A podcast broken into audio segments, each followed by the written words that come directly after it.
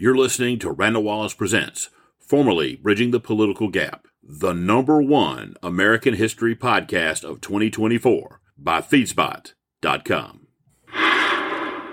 I think what one thing Richard Nixon realized, and I think with the Nixon tapes, you can always cherry pick something to support almost any theory.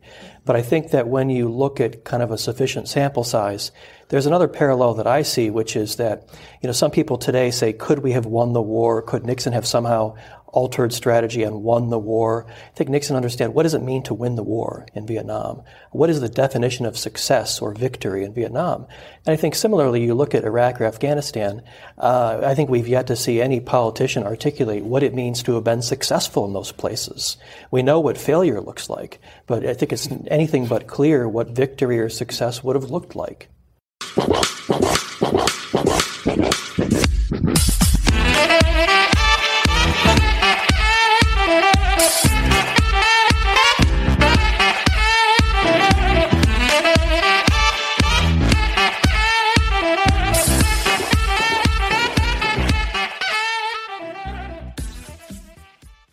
In the summer of 1968, Richard Nixon won the Republican nomination for president, and Lyndon Johnson called him to congratulate him. Dick? Hello, Mr. President. How are you? Well, I'm just fine. I haven't had any sleep, but you know how that is. I sure do, and I give you my congratulations and my sympathy. Boy, I tell you, isn't that the truth?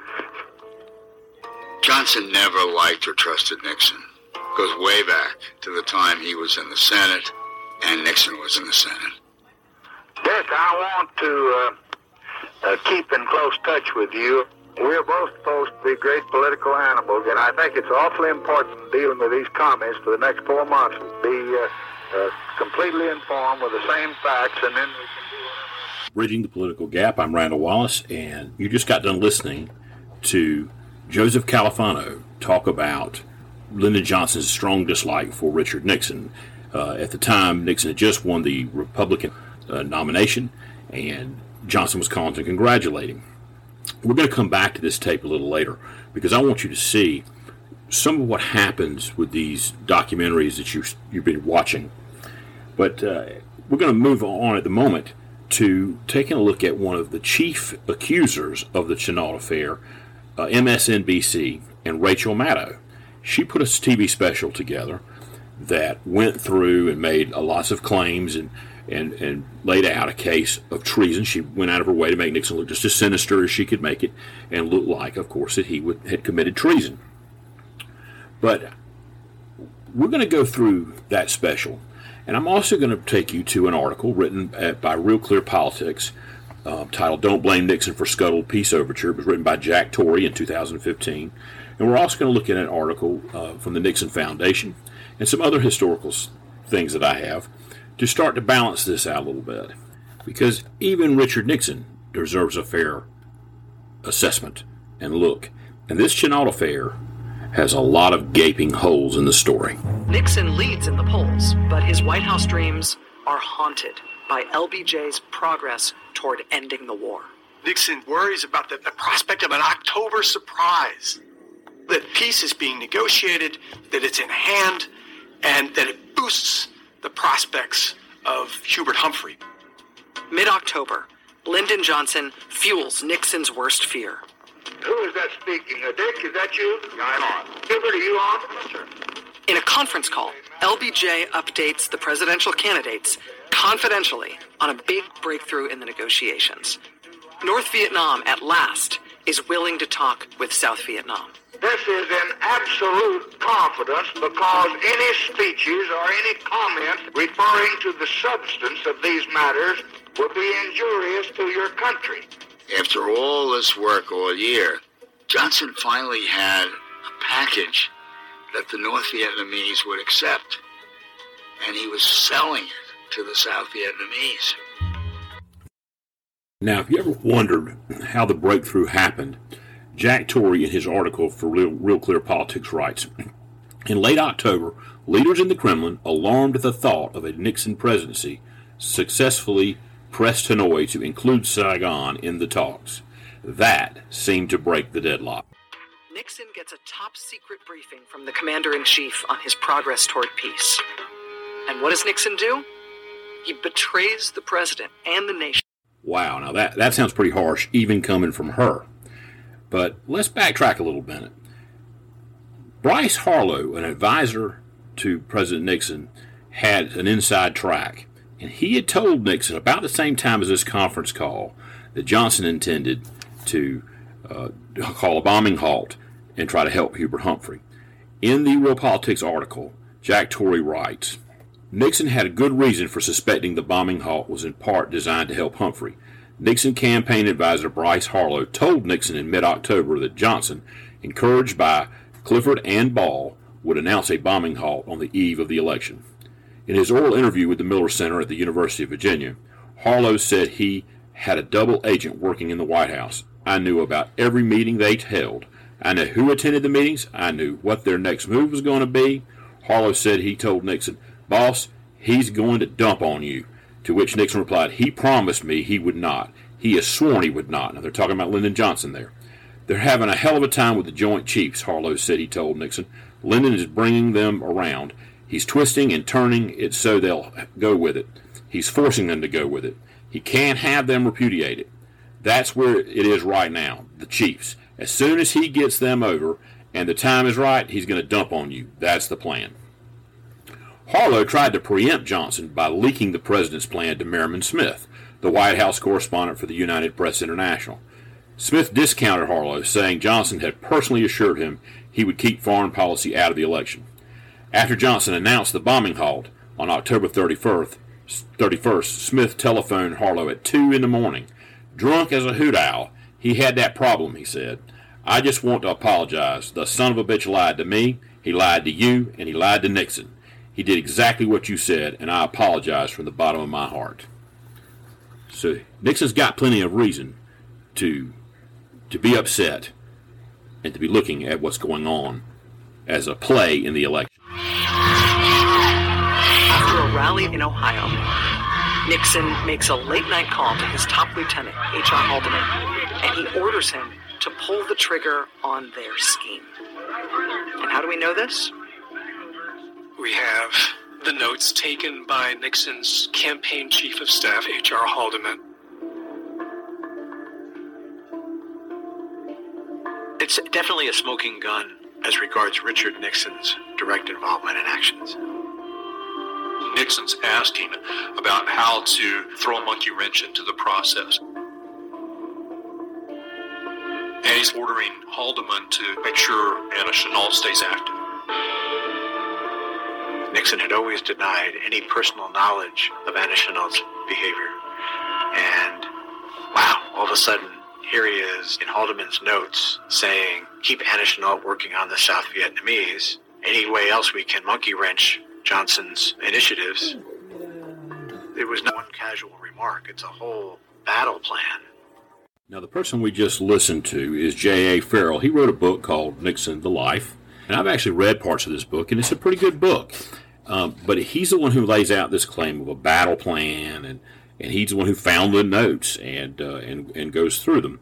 So, what we're going to do is we're going to take a look at those notes now. And we're going to take a look at an, an article that I that we use from uh, the Nixon Foundation. I know people who have these hangups about the Nixon Foundation, but it's a great source uh, for information about Richard Nixon. And this article counteracts a lot of what is in these claims. Because you've got people saying now that they interfered in the peace process uh, to, to stop the South Vietnamese from coming to to be involved in the negotiation that could have brought peace to Vietnam. That's sort of the story that you out, you hear out here. But and they got Anna Chennault, who was a, a fundraiser for President Nixon to to go do that. That's that's kind of the story, and that's what the Farrell implication is. The problem with this story is really simple. The South Vietnamese can read, and the South Vietnamese can watch TV. And being that they can do these things, they can figure out pretty easily who's going to be the better deal for them uh, Hubert Humphrey or Richard Nixon. I used to have an old saying when I was involved in politics that was pretty clearly if it sounds stupid, crazy, or complicated, it usually is. And something that's kind of obvious here is that, that, that they don't need Anna Chennault or anybody else to come tell them uh, that, that Richard Nixon is going to be a better deal for them. and they don't want to do this negotiating negotiations. I had long back and forth on Facebook. I'm a member of several groups, and, and I had a chance to talk to Luke Nichter. He is the leading authority on Richard Nixon. He a, he uh, runs the tape site, has, trans, and wrote uh, four books on President Nixon. And he wrote on this Facebook page an interesting thing. He said, if you look at the HRH notes carefully, I don't think they say anything important or definitive. For one, they documented a conversation that occurred as Nixon was worried that LBJ was going to attempt a political gambit just before the election. The notes say Nixon should use friends on the Hill to blast LBJ for being so partisan. Indeed, they say to keep Chennault working on South Vietnam. But what does that mean? At the time, she was traveling the country giving speeches about the future of Asia. She had no influence in Saigon, which knew her well. And finally, if the notes are supposed to be evidence of something terrible that Nixon did, then what exactly happened after the notes were written? What was Chennault told to do? What did she then do? And how did it influence the South Vietnamese? I have yet to find a single piece of evidence that anything occurred. Now, Luke Nichter runs the NixonTapes.org site. He's listened to all the tapes. He's written four books on Nixon, or or or peripherally about Nixon. One, two of them were trans, transcribing the tapes. The, in, there were two bestsellers. He wrote one on Nixon in, your, in Europe, and you're going to be hearing from him in our next season um, on some of his lectures on that subject. And he wrote a book on Henry Cabot Lodge, who was the ambassador to Vietnam under Kennedy and Johnson, who was a Republican, and he was Richard Nixon's running mate in 1960. So I would say that Mr. Nichter knows what he is talking about. So let's take a look at the notes and what Mr. Farrell is saying and what the actual uh, another interpretation of those notes are. In the article from the Nixon Foundation, they write Nixon biographer Farrell misinterprets a word and draws the wrong conclusion in his recent book, Richard Nixon The Life. Journalist biographer John A. Farrell claims to have found a hitherto overlooked document that proves the contention that Richard Nixon, as presidential candidate in 1968, subverted the pres- President Johnson's plans to begin peace talks with, with the North Vietnamese government in Paris. As Mr. Farrell described in a New York Times op ed, a newfound cache of notes left by H.R. Haldeman, Nixon's closest aide, shows that Nixon directed his campaign efforts to scuttle the peace talks, which he feared could give his opponent, Vice President Hubert H. Humphrey, an edge in the 1968 election. On October 22, 1968, he ordered Haldeman to monkey wrench the initiative. Mr. Farrell states that this is that this may be more reprehensible than anything Nixon did in Watergate. Now, this is a very serious charge, has been almost unanimously and uncritically accepted by the book's reviewers and by many reporters and writers. But an alternate interpretation of the Haldeman notes, one more rooted in their actual words and the context in which they appear, supports a different interpretation and indicates that Mr. Farrell has misinterpreted the document and overreached in his conclusions about it. The document Mr. Farrell found in the archives of the Nixon Library in Yorba Linda, California, comprises of four pages of handwritten notes made by uh, Bob Haldeman during a telephone conversation with candidate Nixon late in the night of October 22, 1968. Earlier that day, Nixon had received a memo from Bryce Harlow, a Washington insider known and respected both for the quality of his judgment and of his wide ranging contacts. The Harlow memo contained startling and disturbing news from a source high inside the Johnson White House. And we had just been talking about Bryce Harlow and uh, from the Torry article, if you recall. From the start of the 1968 presidential campaign, President Johnson had promised the competing candidates Republican Nixon, Democrat Vice President Hubert Humphrey, and Independent Party Governor George Wallace that he would treat them equally and that he would not do anything to influence the outcome of the election. He repeated these assurances a, as recently as the week before in a conference call on October 16th. And we're going to get to listen to that conference call. And we're not going to do like a lot of people, a lot of uh, presentations do, where you get to listen to a snippet of it and all of it makes Nixon look bad. You're going to listen to the entire conversation. We're going to do that in our next episode. But in that call, LBJ also repeated his insistence that the North Vietnamese must meet the three preconditions he had laid down before any bombing halt could be considered. To stop shelling cities in South Vietnam, not take advantage of the halt to infiltrate the DMZ, the demilitarized zone, and agree to negotiate with the South Vietnamese government in Paris. But the memo that Nixon received from Harlow on the 22nd stated that despite Johnson's claims, quote, the president is driving exceedingly hard for a deal with North Vietnam. Expectation is that he is becoming almost pathologically eager for an excuse to order a bombing halt and, and will accept almost any arrangement. The memo concluded White Housers still think they can pull the election out for uh, HHH, which is Hubert Humphrey, with this ploy. That's what's being attempted. Nixon had suspected that LBJ might produce some last minute Vietnam surprise, as he had done before the congressional elections two years earlier. Now, eight days before the 1968 election, if Nixon wasn't surprised, he was, as he told Haldeman, mad as hell.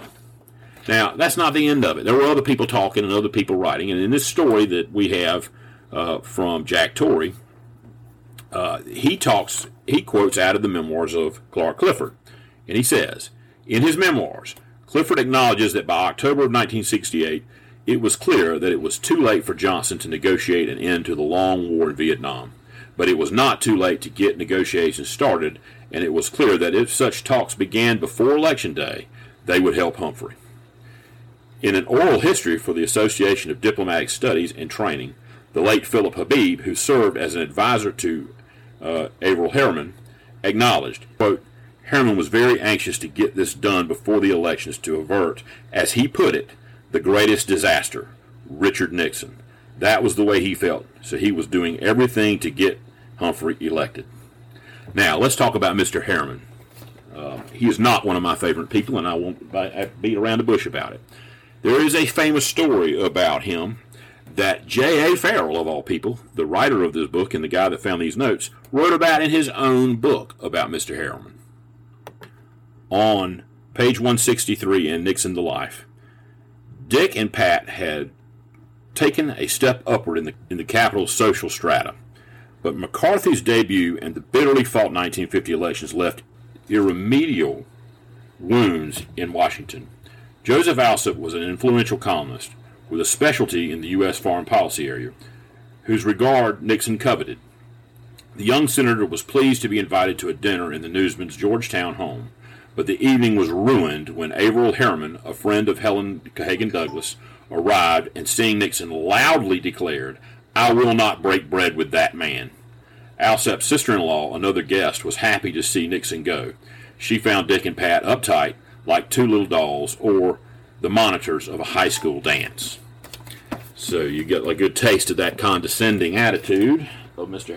Harriman.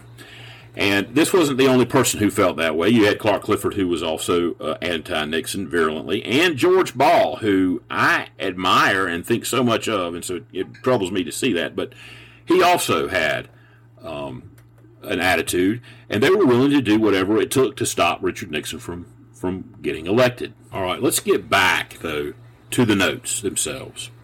And we'll go back to the article to kind of lay out what is in it and what actually the notes say.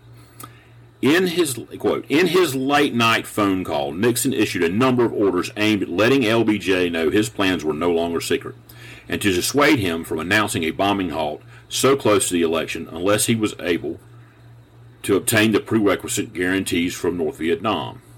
Haldeman wrote, Nixon, if conditions are met that J, that's Johnson, laid down, then we would approve bomb pause and he instructs Haldeman to have Harlow tell Republican Senate Minority Leader Everett Dirksen, who would dependably convey the message to Johnson, if don't get the three conditions in, we'll blast bomb halt. Now, in is Nixon. Nixon considered the three conditions, which the North Vietnamese never met, essential, and that a bombing halt without them would endanger American lives and undermine American options. In military terms, the ability to continue bombing or even increase bombing amounted to a trump card. Nixon says that, quote, to give away our trump card without getting this much would be bad. Haldeman quotes Nixon, they're selling out SVN, which is South Vietnam, and leave the new administration to handle and make a communist Asia. Suddenly, armed with knowledge of Johnson's secret plans, thanks to Harlow's memo, Nixon wants his friend, Florida businessman Bebe Rebozo, to contact Florida Democratic Senator George Smathers and have him let LBJ know that N is going to blast him. The bets are off, and N is very disappointed. The section of the notes on which Mr. Farrell bases his contention that Nixon intended to monkey wrench Johnson's plans for peace talks in Paris is headed REVN Bomb Halt News. For Mr. Farrell, the critical passage of Haldeman's notes reads REVN Bomb Halt News. Harlow slash have Dirksen and Tower blast this. Dirksen call LBJ and brace him with this. Slash any other way to monkey wrench it. Anything RN can do. Alright, let's lay out what that means. The VN bomb halt news was Harlow's memo. Everett Dirksen was the Republican Senate Minority Leader. John Tower was a Republican Senator from Texas. Nixon's efforts were unavailing because nine days later, five days before the election, and without the North Vietnamese having agreed to the three conditions, President Johnson goes on TV and announced the bombing halt. Good evening, my fellow Americans. I speak to you this evening about very important developments in our search for peace in Vietnam.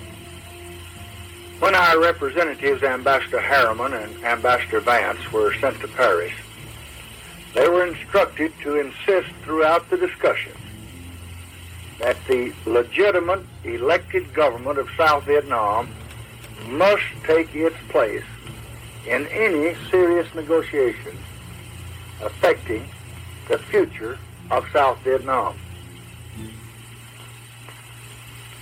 Therefore, our ambassadors, Harriman and Vance, made it abundantly clear to the representatives of North Vietnam in the beginning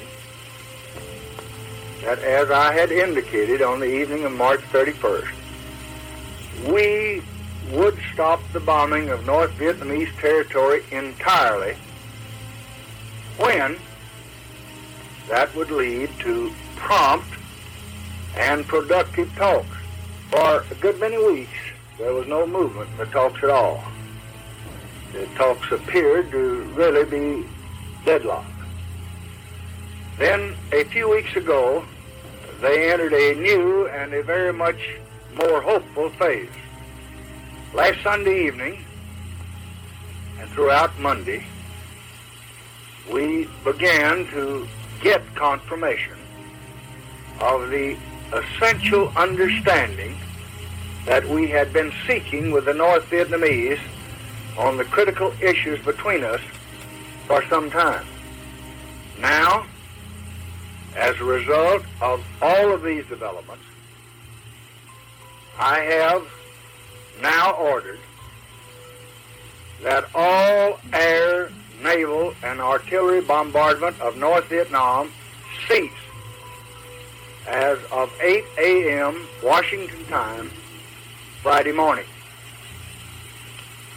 I have reached this decision on the basis of the developments in the Paris talks and I have reached it in the belief that this action can lead to progress toward a peaceful settlement of the Vietnamese War. The very next day, after Nixon orders his chief of staff to monkey wrench it, to keep Anna Chennault on the job, telling Saigon to not go along with the peace talks, the very next day, Anna's friend, Bui South Vietnam's man in D.C., he wires his superiors back home in Saigon. He says this quote, Many Republican friends have contacted me and encouraged us to stand firm. U.S. intelligence intercepts that cable. Once President Johnson gets wind of the Republican interference, he orders the FBI to wiretap the Vietnamese embassy. October 30th, the FBI sends President Johnson a classified memo Ambassador Diem received a call from an unidentified woman believed to be Anna Chennault. Johnson is flabbergasted. He did not see this coming.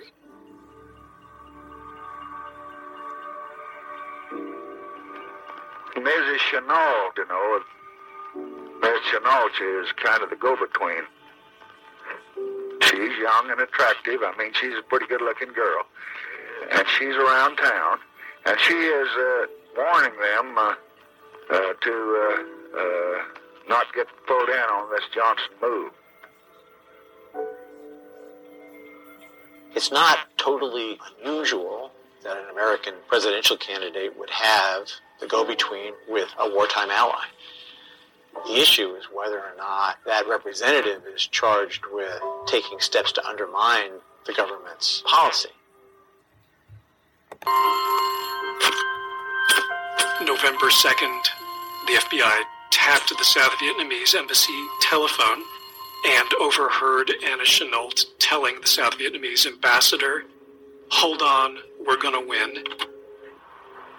From President Thieu's perspective, it's no little thing to defy the President of the United States of America. But this gave him the confidence to go forward in front of his National Assembly and make that speech. Yesterday, the United States have ended the bombing over the hotel. This is where Anna Chennault is important because she was saying, you know, if you defy Johnson, there is another president, if you help him get elected, who would stand by you, namely Richard Nixon. President Thieu, America's ally, drops his own bombshell on LBJ. Quote, the government of South Vietnam regrets not to be able to participate in the present exploratory talks. South Vietnam's president sends a signal to Washington, loud and clear, three days before the American election. There will be no peace talks while Lyndon Johnson is in office. With the clock ticking down, Richard Nixon has sabotaged LBJ's quest to end the war. But one last twist remained to play out.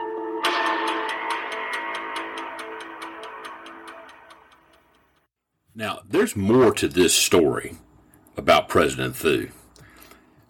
In the Real Clear Politics article, Jack Torry writes In reality, there never was any chance Thieu would participate in the talks on November of 1968, no matter what Nixon did or did not tell him. The declassified transcripts of Thieu's meetings with his top advisors throughout October made clear that he would not agree to four way talks in Paris with the NLF as a separate entity. That was not just some procedural objection on Saigon's part. By recognizing the NLF as a legitimate government, Thieu was acknowledging it as a potential coalition partner, a stance Saigon had consistently rejected throughout the war. And there's more. Luke Nichter, who is on this Facebook page that I am on, and is a uh, the leading historian on uh, Richard Nixon, wrote in an exchange that I had with him that Thieu had been Villeroy of Humphrey going back to late 1967 when the latter dis- disrespected him during a private conversation while leading the U.S. delegate by, as the U- leading U.S. delegate to his inauguration and conveyed doubts about the future U.S. commitment to Vietnam. Unfortunately for Humphrey, he said those things never believing he would be a presidential candidate in only a matter of months. But Thieu remembered it. You know, that's the kind of tidbit, historical tidbit, that matters when you're talking about a leader of a country at war uh, needing to trust somebody. Obviously, he's not going to trust Hubert Humphrey, who's talking about walking away and questioning the commitment, as opposed to Richard Nixon, a career anti communist. He didn't need Anna Chennault to tell him anything.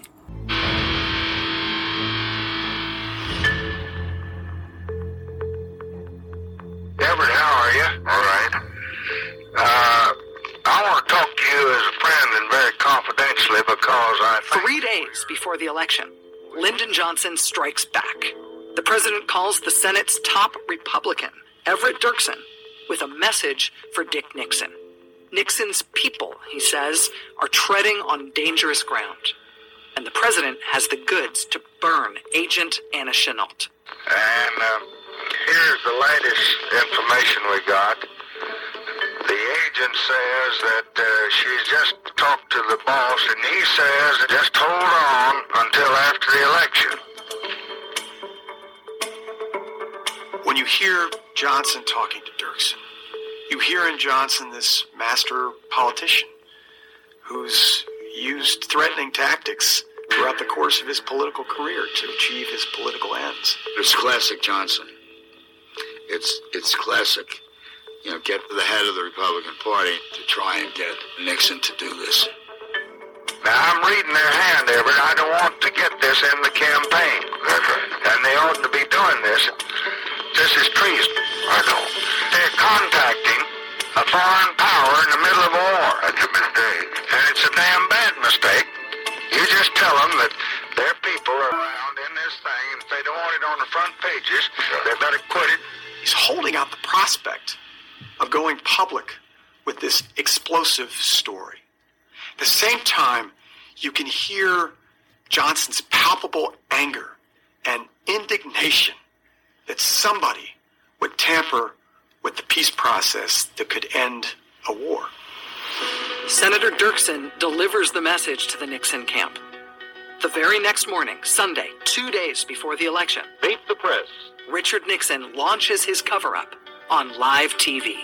I want to make it very clear in every one of my public statements, and including on Meet the Press, I stand with the President with regard to his efforts to get the Paris negotiations off dead center. After making that very public lie, Nixon doubles down on his cover up in a very private call. Uh, Mr. President? Yes. This is Dick Nixon. Yes, Dick. This conversation is a masterclass in political subtext and subterfuge. I just wanted you to know that uh, any uh, rumblings around about uh, somebody uh, trying to uh, sabotage Saigon government's attitude, they certainly have absolutely no credibility as far as I'm concerned. I'm very happy to hear that, Dick, because that is taking place. Now, here's here's the history of it. I didn't want to call You got two guys sort of bluffing each other. Johnson wants Nixon to think he's got the goods on Nixon himself. Nixon wants Johnson to think he has nothing to do with this. My God, I would never do anything to encourage, you know, I mean, Saigon not to come to the table, but good God, we want them over to Paris. We've got to get them to Paris, or you can't have a peace. LBJ knew there was collusion with the South Vietnamese government to keep them from negotiating a peace. What LBJ couldn't prove definitively was that Nixon was involved. Some of the old China lobby are going around and implying. Anyone with half a brain knows that Richard Nixon is behind this effort to sabotage the peace talks because the South Vietnamese would not listen to a fundraiser, Anna Chennault, unless they knew for sure that she was speaking for Nixon. You just see it, your people don't tell the South Vietnamese that they're going to get any better deal out of the United States government. One fact remained unspoken, but well understood. If this story hit the news, Richard Nixon's White House dreams would explode in scandal. Now that's all very melodramatic, but let's take a look at the real situation that was going on in Vietnam at the time. If you, according to the Real Clear Politics article that, we've been using uh, for part of this text, um, he talks about a meeting he had with the University of Kentucky historian Lynn Hang Tin Nguyen, and I apologize for slaughtering her name, but she is the author of a book called Hanoi's War, and she examined Hanoi's foreign ministry records. To quote him, she told me in an interview this year that Le Duan, quote, wasn't ready to negotiate seriously until the summer of 1972, when American air power and South Vietnamese ground forces smashed Hanoi's Easter offensive.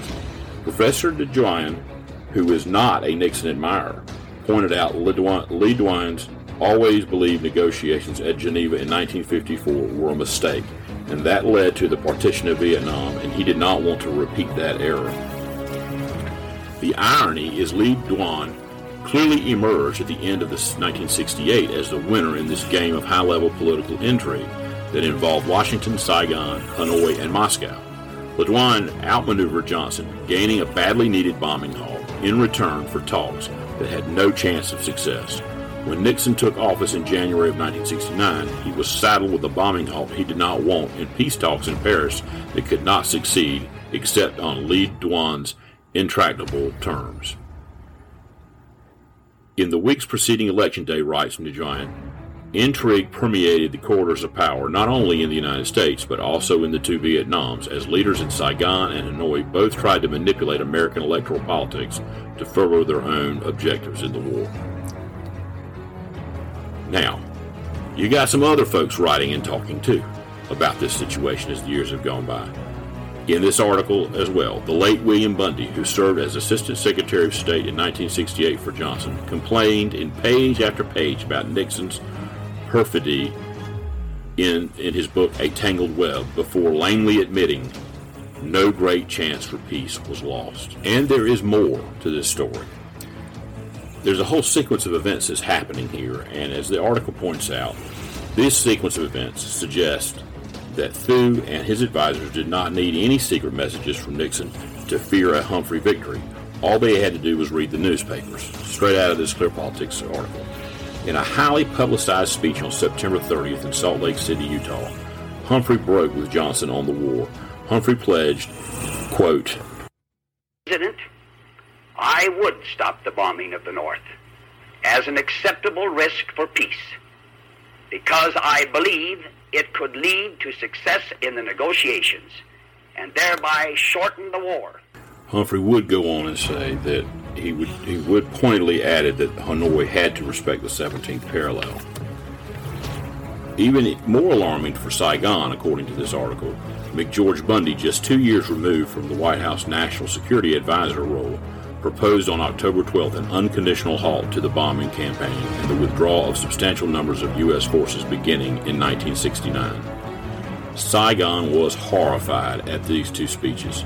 William Bundy, who was George McGeorge's older brother, called Bui Diem, the South Vietnamese ambassador to the United States, to quote, tell him in a light-hearted key that my brother's remarks reflected no prior discussion with me whatever and had not been known to me in any way before delivery and did not reflect in any way the point of view of the administration or for what it might be worth my own personal point of view.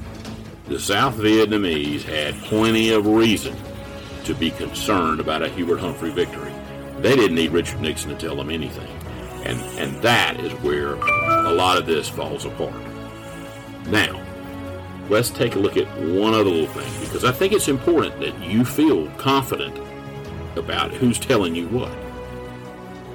If you listen, because we're going to talk about this next season, Sally Quinn, Ben Bradlee, the vaulted editor of the Washington Post, the great newspaper that is supposed to be telling you just the news, because you know democracy dies in darkness.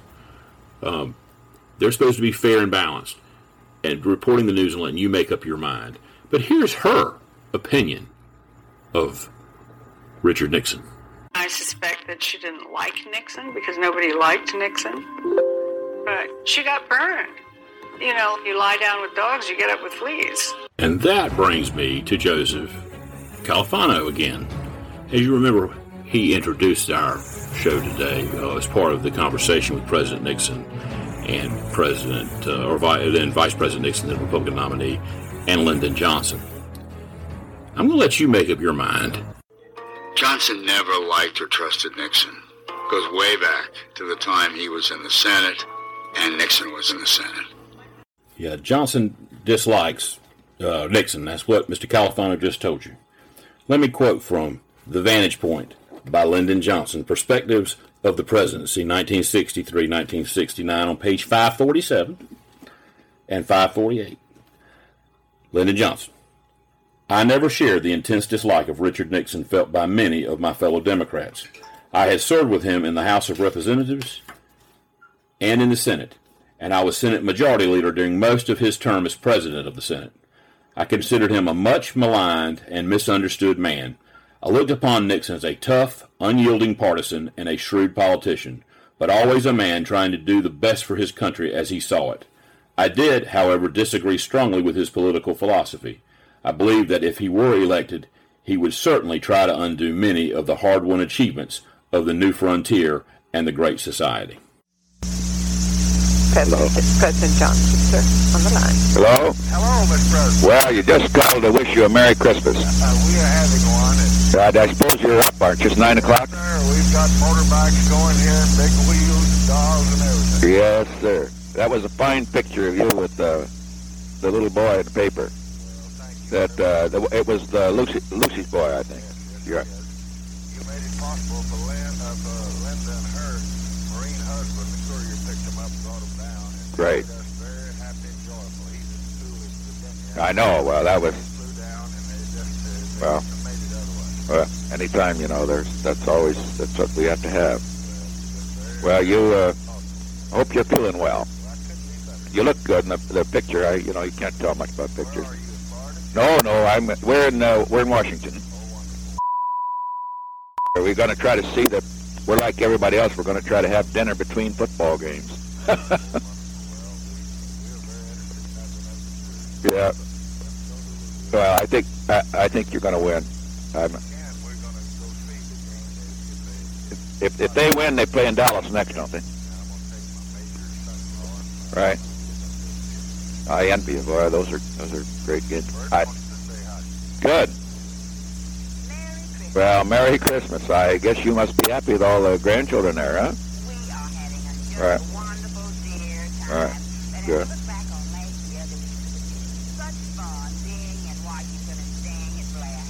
Well, we uh, we're so uh, so glad that you're all together and that everybody's healthy. Fine. Fine. Right. Good. Good. Good. you tell uh, now. You tell Lyndon now that you know you're the only one to talk to him. Don't tell him not to not to wear himself out. Keep keep well.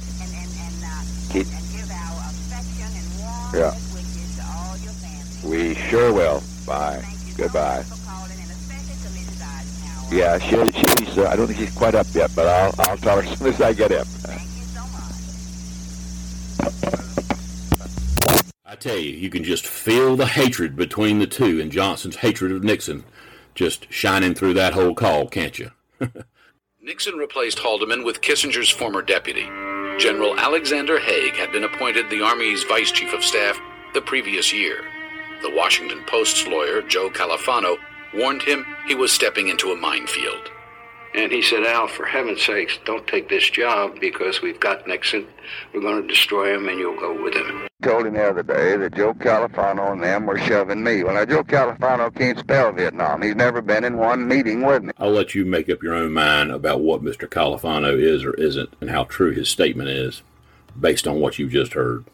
And I might add, it's kind of interesting what a small world it really is in who he's the lawyer for, the Washington Post, but perhaps that's for season four. So, was it treason? Nixon worked surreptitiously with a foreign power to sabotage states and tilt a presidential election. Would that be treason? Fifty years later, that question, of course, has new and dismal relevance. But 50 years now after Nixon did it, we have the benefit of explicit evidence. I have that uh, documented. Uh, not any question, but Locked in the vaults of the Johnson Presidential Library, there is a secret folder. It's marked Do Not Open for 50 years. It's called, I kid you not, the X File. You see, when Johnson left the presidency, he buried all of his evidence on the Chennault affair. Johnson wanted all this evidence of the horrible things that Nixon was doing in this mysterious envelope to have the evidence to blackmail him with, if that was ever necessary. Tracking down LBJ's X File became an obsession for President Nixon. Rumors swirled at the Nixon White House that LBJ's blackmail folder was locked up in a safe at a Washington think tank. Get in, get Those files. Those safe, get it. Well, Nixon's gang of thieves never did manage to steal the X File. But one year later, that same bunch of crooks, the White House plumbers, they did try to pull off a somewhat similar caper, a bungled attempt to wiretap Democratic Party headquarters at the iconic Washington complex known as Watergate. I shall resign the presidency effective at noon tomorrow.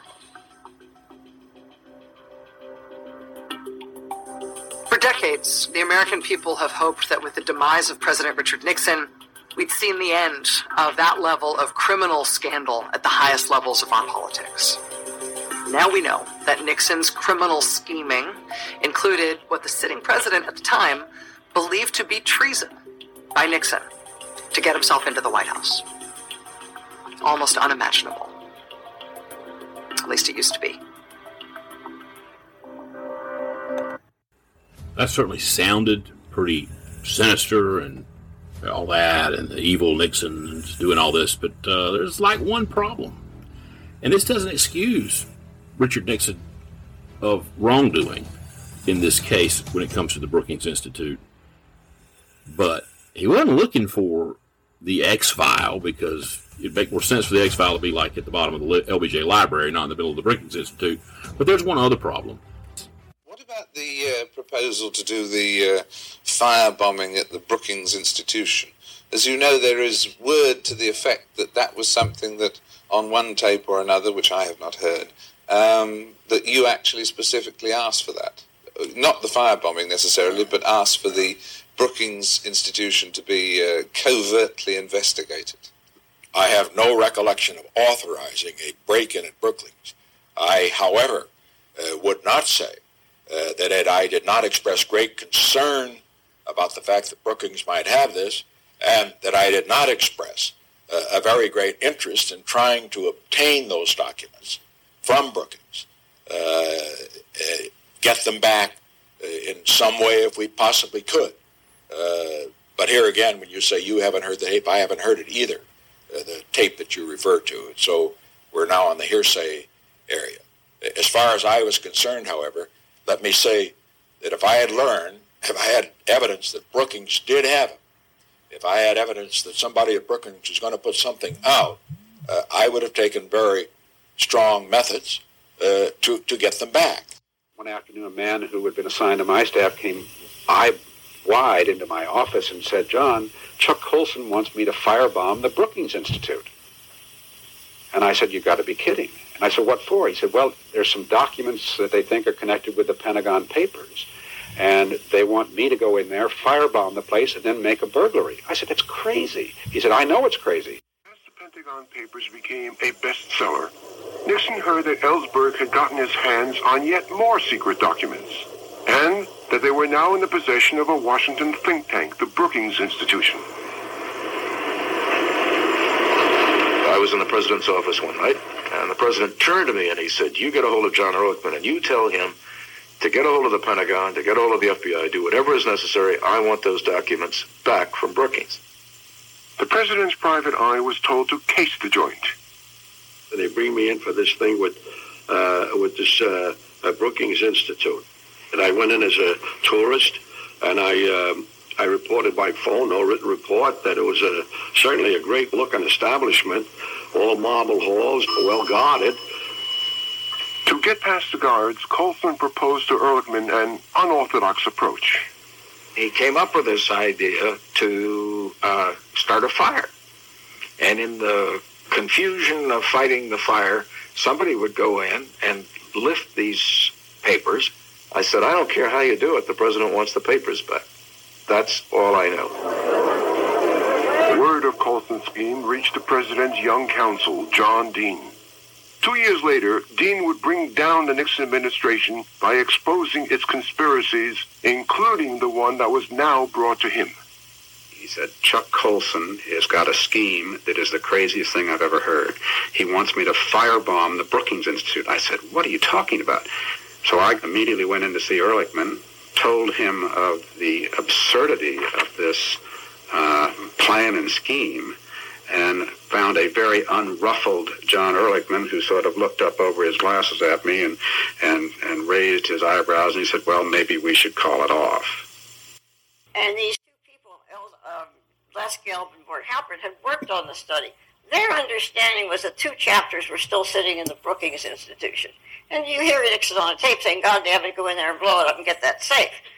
Um, and Firebomb the goddamn Fire- place, he I, says. I want it done on a thievery basis, he says at one point. go in and get the goddamn files. So they had sent one of these Russian characters, Anthony Ulasewicz. He's one of my favorites because he, was always- he was always doing something extremely stupid. Um, and he tasted. He said, "Yeah, they got files and this and that." The thing almost happened, and there's question whether they got stopped by a guard. Or, they had no files. They had no papers. They had nothing. But these things grew up in their minds, and they had to act on them. Ten days later, the New York Times published another damaging leak. The story gave away the U.S. fallback position in nuclear missile negotiations with the Soviets. The president summoned Ehrlichman and his protege, Bud Krogh. When I walked in, the, the president was standing up behind his desk. Um, then he started to pace back and forth, and he told me that he that this kind of uh, uh, leak was intolerable. That we just could not stand any more of them. I remember him slamming his fist into his hand, saying how dangerous this was and it had to be stopped. He wanted lie detector tests given to everybody. He wanted the name of the guy who was responsible. He wanted telephone taps. He wanted, you know, this and that and this and that. A lot of hyperbole, a lot of hubris in the in the Oval Office. The president's demand for lie detector tests on a massive scale was recorded like everything said in the Oval Office by the hidden taping system he had just installed. Nixon's first target was his foreign policy staff.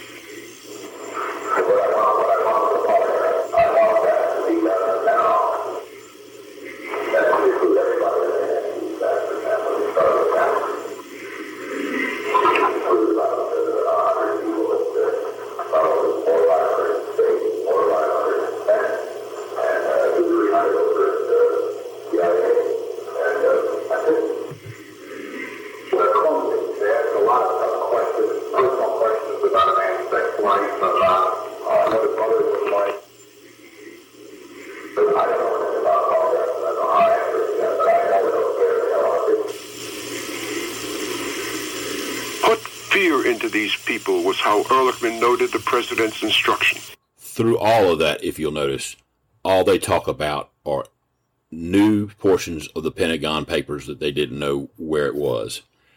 At no point do they ever mention Anna Chennault, or the Chennault affair, or the 1968 bombing halt, or anything other than the missing papers from the Pentagon Papers that they're trying to find. Now, I also included a little segment on the fallback position of for our nuclear arms negotiations with the Soviets. There ain't anything more important that needs to be kept secret than your negotiating positions. And here they are being leaked. So you may not want to condone the behavior of, of talking about firebombing the Brookings Institute, and I'm not defending it here, but it makes a little bit of sense why Nixon might actually be upset considering that you've had a massive leak and theft of the of these Pentagon papers. Now you've got people leaking your, your fallback positions. And Nixon had a habit of flying off the handle and getting really angry and not meaning what he said. And at no point was the Brookings Institute ever burglarized. And while some of his staff did step over the line, it never happened. And that's the bottom line. And it was never about the 1968 Chennault affair. Now, when we come back, we're going to take a look at another aspect of the Chennault affair and of the Johnson presidency the president's mental state, which, as you will learn, fluctuated from not just day to day or week to week, but hour to hour. And uh, it's a real issue, and the closer we get to the end of his term, the worse it gets. We're going to go back and take a look at a situation that happened early on in his term in 1964 as he approached becoming the nominee in his own right. And we're going to listen to Richard Goodwin, one of his closest assistants, who is going to talk about his relationship with Bill Moyers. You're going to hear from George Reedy. You're going to hear from Elliot Jameson, who was a, uh, a friend of his who was in the room when Bobby Kennedy tried to take the presidency away from him in, in 1960. And you're going to find these stories very similar when we come back in just a moment.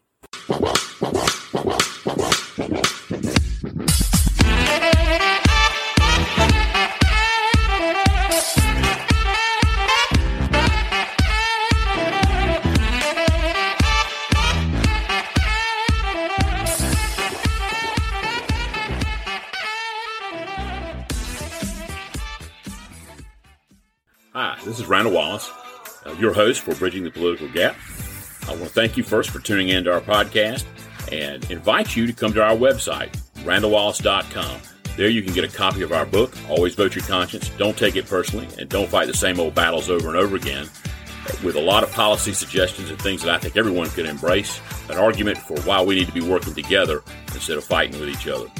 Also, you can take a look at the first 11 episodes of this podcast, which was a podcast documentary that looked at the World War II generation of bipartisan leadership that built the American century and the lessons we can learn from them to apply to today's situations. Again, thanks for tuning in to our podcast. And if you've enjoyed our show, please leave us a review at wherever you get your podcast. And now, let's get back to the show.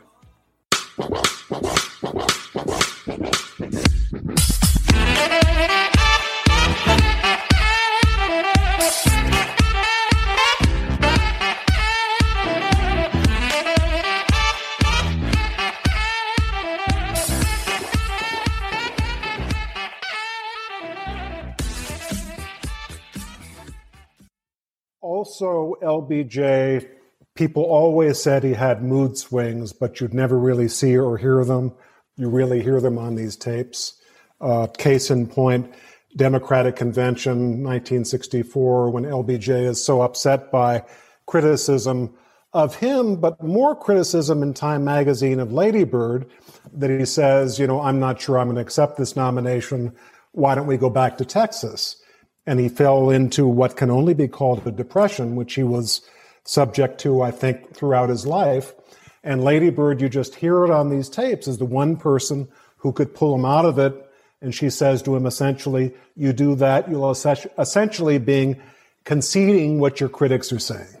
Boy, I, I, could not agree more with what I think all three of you are getting at. These tapes are wonderful for what they tell us about LBJ's approach to policy and the policymaking process, but the most memorable parts are often the bits of information, the bits of insight into his personal life, his personality, the way that he conducted himself day in and Michael Beschloss is right. These tapes are essential in understanding Lyndon Johnson, and they're essential in understanding the Chennault affair because what they will show you is Johnson's problem with paranoia and delusions and issues where he just makes things up to come around to the to the way he, he thinks. And you'll see this in some of these phone calls, including the one where he meets uh, or talks to all of the presidential candidates. He's already laying the groundwork for somebody's going to screw this up. In a lot of ways, because I think he knows there's nothing really here. There's no peace talk to put together, um, and and that's that's the thing that I think people don't seem to realize that the Paris peace talks would go on into February of the next year, arguing about the shape of the table. But I'm going to let you. Go, we're going to step back in time now to 1964 as he's about to become to accept the presidential nomination. This is the story that Michael Beschloss is talking about. And you're going to hear George Reedy here. Um, you're going to hear one of his secretaries talking about these days you know, around the August 25th and 26th of 1964 at the Democratic Convention. He's in Washington watching it. He's got multiple issues going on. There was a, this uh, attack by the press on Lady Bird. There's this uh, the Mississippi Freedom delegations fighting to try to get their uh, seated in the, in the at the convention on the floor. Uh, and then there's his own insecurities that crop up uh, because he's been fighting with Robert Kennedy, trying to figure out a way to keep Robert Kennedy from getting on the ticket, as we discussed in an earlier episode. And you'll see all this as it as it kind of morphs, and you're going to hear uh, from Robert Goodman and his own assessments of Lyndon Johnson. And these situ- problems with paranoia and depression and uh, manic behavior and depressive behavior, all this stuff, it gets worse as we get closer. And you got to remember the Chennault affair is coming four days, five days before the presidential election in '68, after he's already pulled out of the election, and and and you've had all these assassinations, and and, and he's the stress of everything coming apart in '68 these things get worse, and you're going to hear from advisors in that time period uh, when we get done uh, looking at, at these interviews and, and listening to him from 64. We're going to move you to 68, and you're going to hear these advisors who are talking about the issues there. And it's funny to me how historians and the press are always talking about his paranoia, his delusions, his issues, and he's all over the place, except when it's the Chennault affair, and then he's just fine. And that, I think, is something that stands out that we need to, to really take a look at. And let me preface all of this by saying this because I, I don't want anybody to, to, to think otherwise. I like Lyndon Johnson and I admire Lyndon Johnson. I'm a Republican who maybe didn't, didn't always agree with the Great Society, but I believe the man's heart was in the right place. And I certainly believe he was wholly and completely right on civil rights. And there are parts of, of the Great Society that are part of that uh, that that floor that we've provided for people in this country that began with him, and I don't have a problem with having a safety net there for for some people. And and you know, there's it's hard to argue that Lyndon Johnson wasn't a really good legislator and a really good president. Even if you disagree with huge parts of the Great Society and, of course, the Vietnam policy that he implemented, that I'm actually sympathetic with him about because of the way he inherited this job and the advisors that were pushing him. So I want to say all of that before we get into really discussing what I believe is a case that he had some level of mental illness, and that ought to be considered when you're talking about the Chennault affair and dumping off treason on Richard Nixon. These interviews are from a Learning Channel uh, documentary about the Johnson tapes, and then some from a CNN uh, documentary with Frank Sesno as well. So here we go. Let's listen to these are Johnson advisors uh, Richard Goodman and uh, George Reedy and his former secretary, Mrs. Fehmer, uh, and then, of course, President Johnson himself. Johnson's persecution complex was alarming his own people, who worried that his obsession with Kennedy was verging on mental instability. Two of them, Bill Moyers and Richard Goodwin, decided that their chief was having delusions, inventing enemies. Bobby was at the center of the whatever paranoia there was. Clearly, he was the one who was the ringleader of the opposition trying to bring Johnson down. And I began to discuss it with Bill Moyers, and uh, he agreed with me. And uh, we began to worry about Johnson's sanity. This was unusual. There were no people going in and out.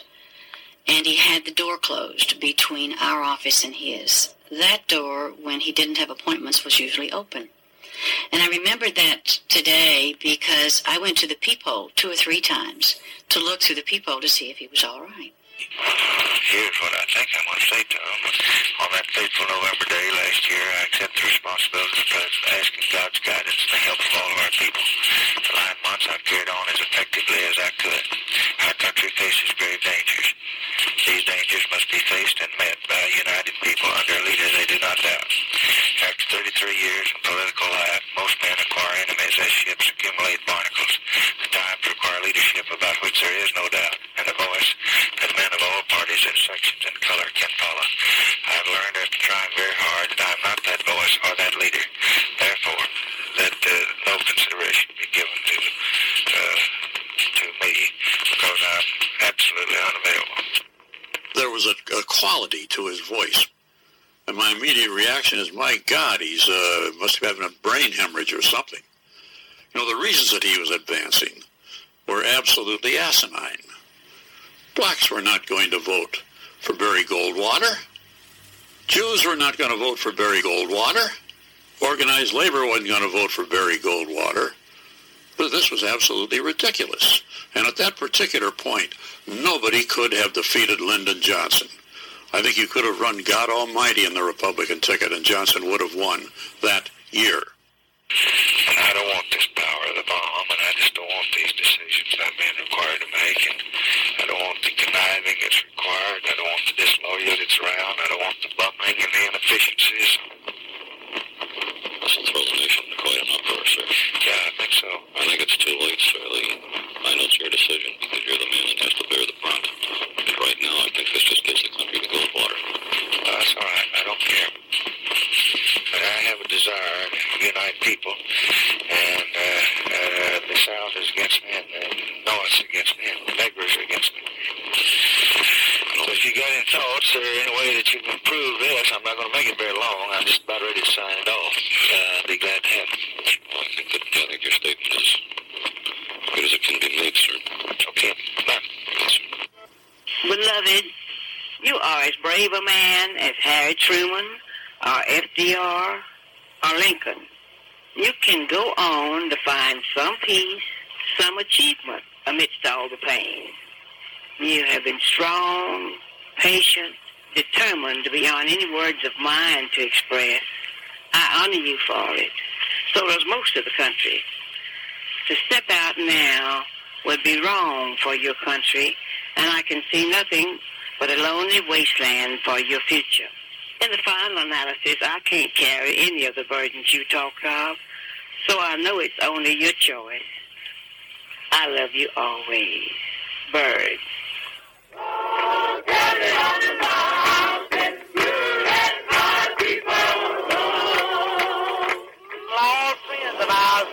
Us an invitation to come in.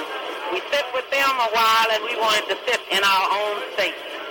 A year and a half, the Freedom Party has got the, the, the seats of the regular Mississippi delegates, and they're coming in and taking them.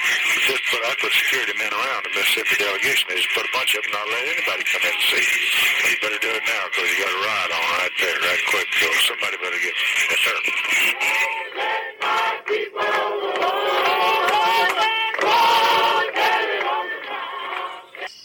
Got out in the lawn, and then he again reiterated his determination to quit. Except this time, he was using some very, shall I say, earthy language. Language that I wouldn't want to repeat in TV. In fact, certainly language I would not use in the presence of a lady. And my God, this time, he really frightened me because uh, he was so firm on it, so definite, so clear. He was going to tell them to take that blankety blankety blank job and uh, place it in a very improbable place. And the uh, and by the time it was over, I went home that night in uh, a state of terror because I thought he meant it.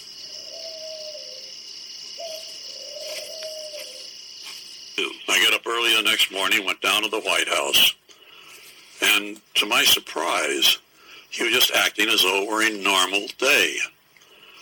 He didn't tell me he was going to go up there and accept the nomination, but he acted like a man that was. I came to the conclusion that he was probably a manic depressive. That he would alternate moods of extreme elation with moods of extreme depression. And sometimes four or five times in one day. We flew up to Atlantic City. Me still not knowing. But, uh, but again, with a feeling, my God, he couldn't act like this if he's really going to resign. But I didn't know.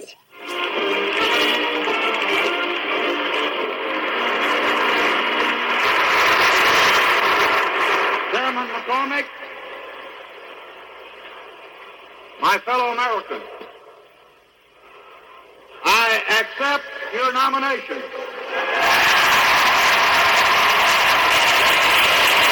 My close, my long time, my trusted colleague,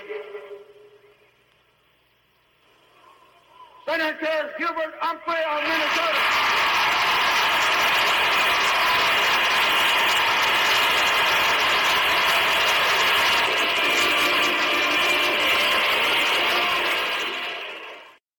Now, folks, these are Democrats. These are Lyndon Johnson's people that are talking about these issues and their concerns about his illness or that he may be ill.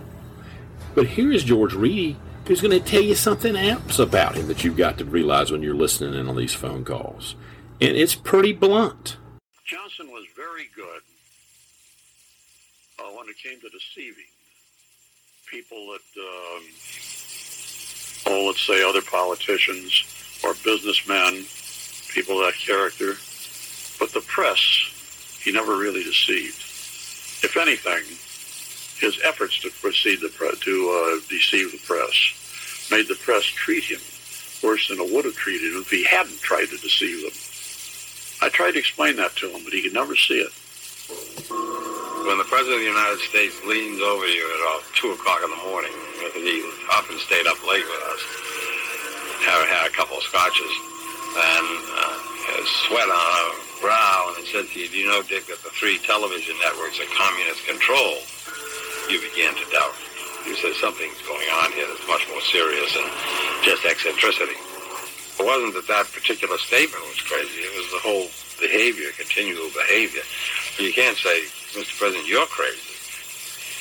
And he wasn't crazy. What he was, he had these, he had these kind of paranoid fantasies. And the rest of the time, he was perfectly capable of handling himself and handling the job. His staff had watched the president behind closed doors, and while they recognized his legislative greatness, they were growing increasingly concerned by the president's erratic behavior. Senior White House assistant Richard Goodwin had started keeping a diary detailing any turbulent White House. Here, he describes a meeting with Bill Moyers, one of Johnson's most trusted advisors. It has been a wild and unbelievable week. Dinner with Bill and his assistant, and another long discussion of Johnson, in which we agreed on his paranoid condition. I asked Bill if he thought I should talk to anyone before I left. Perhaps to Bob McNamara, whose position might let him keep things from getting out of hand. Bill seemed to think that it might be a good idea, but made me a promise to tell him first before I did anything. He didn't know if we can trust McNamara. I remember one time I went down in the White House. Doctor had his medical library there to look up the books on paranoia. I found they'd already been checked out by a White House doctor who was soon thereafter transferred, I might say, out of the White House. Um, we went. To, I went to talk to a psychiatrist friend of mine and asked him what he thought. He sort of agreed that this was the thing. And Moyers and I were pretty complete agreement that Johnson was ill. Many around Johnson felt Goodwin didn't understand the president. The mood swings and the bombast were all part of the Johnson treatment. To this day, Goodwin feels he was right to have remained silent and that after all, no one would have believed him. If you said that publicly, you would have. I mean, Johnson would have just gotten up and said, "Those poor boys, they've just been working too hard. They've been sitting there and working for me day and night, trying to serve their country, and just got to be too much for them. I know how they feel. Sometimes I feel that way myself. But I think the best thing to do for me to give them a little assistance, get them off to a nice mental institution where they could recover. And you know what? Everyone has said, isn't that wonderful? Now, the stories that they're talking about happened in 1964 at the height of his prestige. Now, listen to his folks as, as you get into the war, and he is stuck in this war and can't get out. Now his career's crumbling.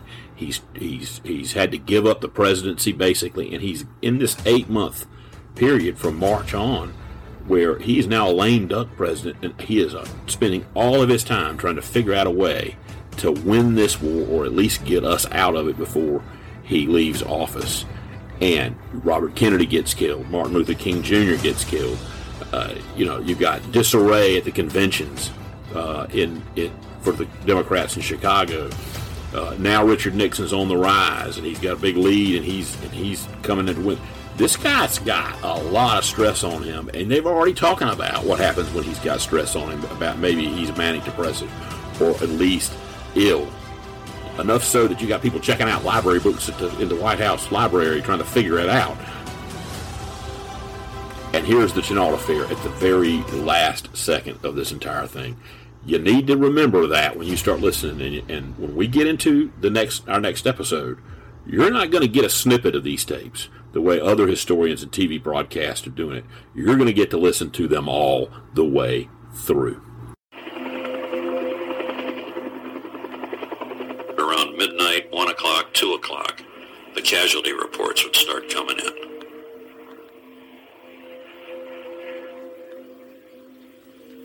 He would wake up automatically and call the Situation Room or sometimes wander down there where he could get the uh, direct figures. And the man became haunted by it.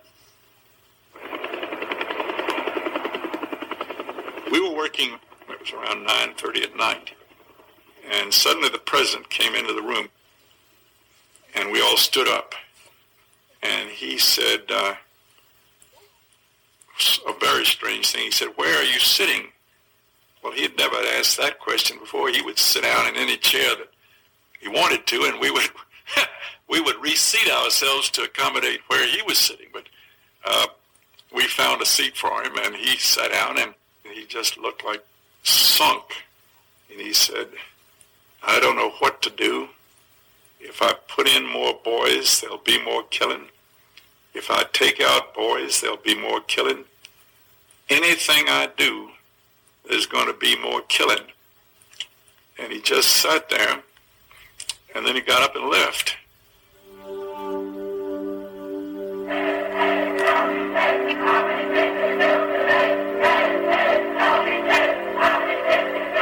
The presidency became a burden that each day became more difficult to bear.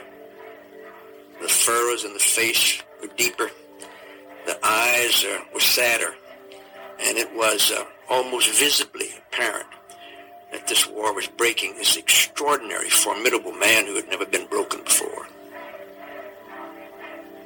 With the turning of the country against him, his entrapment in the war, his inability to win it without s- simply wiping Vietnam off the map, I thought Johnson had become somewhat unstable.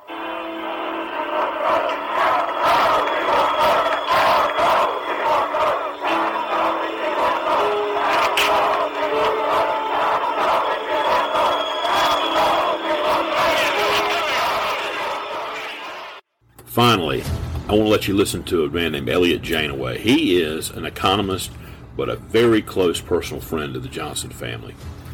He was in the room when Robert F. Kennedy met with John Connally and Lyndon Johnson, trying to get Lyndon Johnson off the ticket in 1963 at the uh, or 1960 during the convention. Uh, he knew Johnson very, very well, and this was his assessment of President Johnson toward the end of 1968 from the documentary LBJ from the American Experience on PBS. Always paranoid. Always insecure. His insecurity had grown into a disease, and the, the insecurity was asserting itself in proclamations and assertions. We seek not victory of conquest, but we do seek the triumph of justice.